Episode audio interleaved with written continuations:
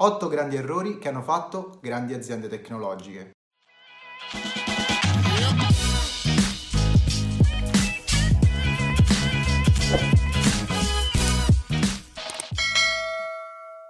Partiamo nel 1870. Alexander Graham Bell brevetta il telefono. All'epoca Western Union era la regina delle comunicazioni. Infatti portava posta all'interno di tutti gli Stati Uniti e fu proprio Bell che chiese a Western Union se volesse acquistare il brevetto appunto del telefono per 100.000 dollari. Ma la Western Union gli chiuse la porta in faccia.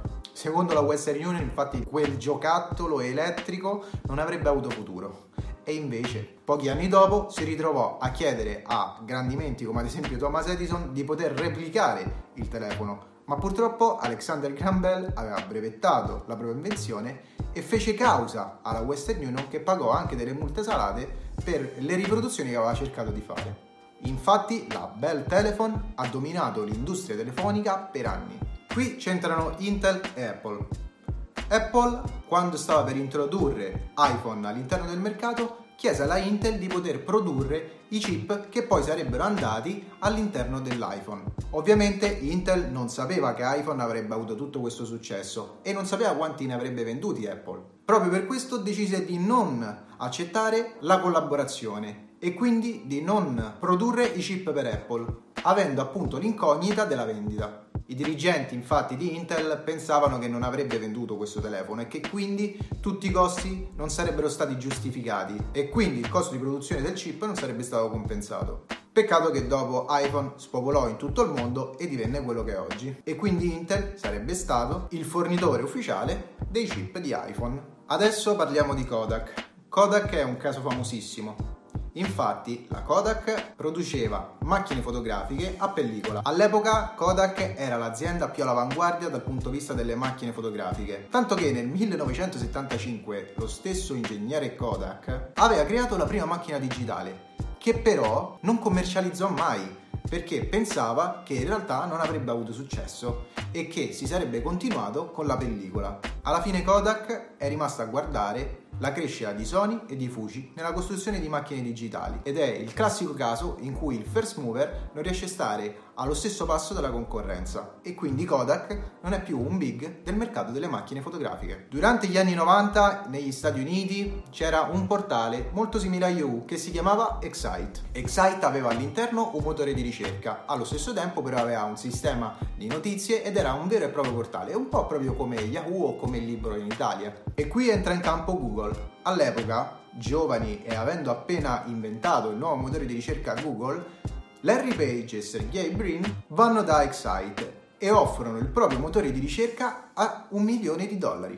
Excite non decide di acquistare Google perché secondo loro il motore di ricerca era troppo efficiente e avrebbe portato gli utenti fuori dal portale che quindi non avrebbero più utilizzato. Peccato che poi quel motore di ricerca avrebbe fatto la fortuna di quei due. Il prossimo comprende sempre Google e stavolta invece parliamo di Yahoo.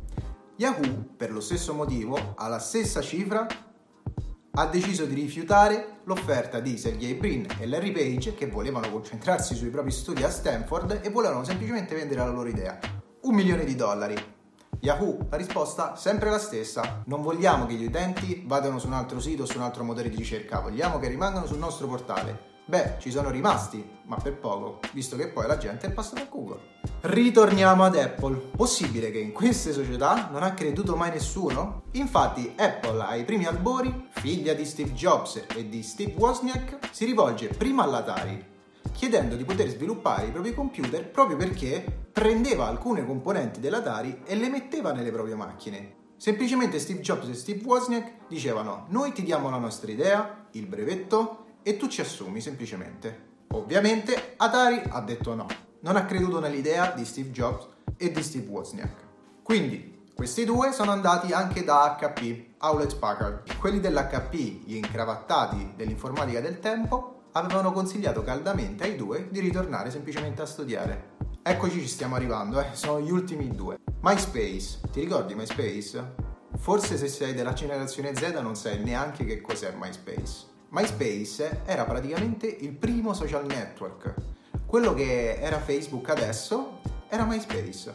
Era veramente famosissimo e lo avevano tutti. Rupert Murdoch non ha fatto altro che comprare MySpace nel 2005 a 580 milioni di dollari e lo riempì di pubblicità ovunque, spot pubblicitari ovunque. Tanto che poi il neonato Facebook, dove non c'era effettivamente pubblicità, vi basta guardare il film The Social Network per capire quale fosse la situazione di Facebook all'epoca e quindi perdere del tutto l'investimento e distruggere completamente la piattaforma. Io farei un piccolo richiamo a Mark Zuckerberg su questa storia.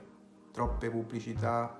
E poi arriviamo all'ultimo. Questo personaggio era già miliardario. Sarebbe potuto diventare il miliardario dei miliardari.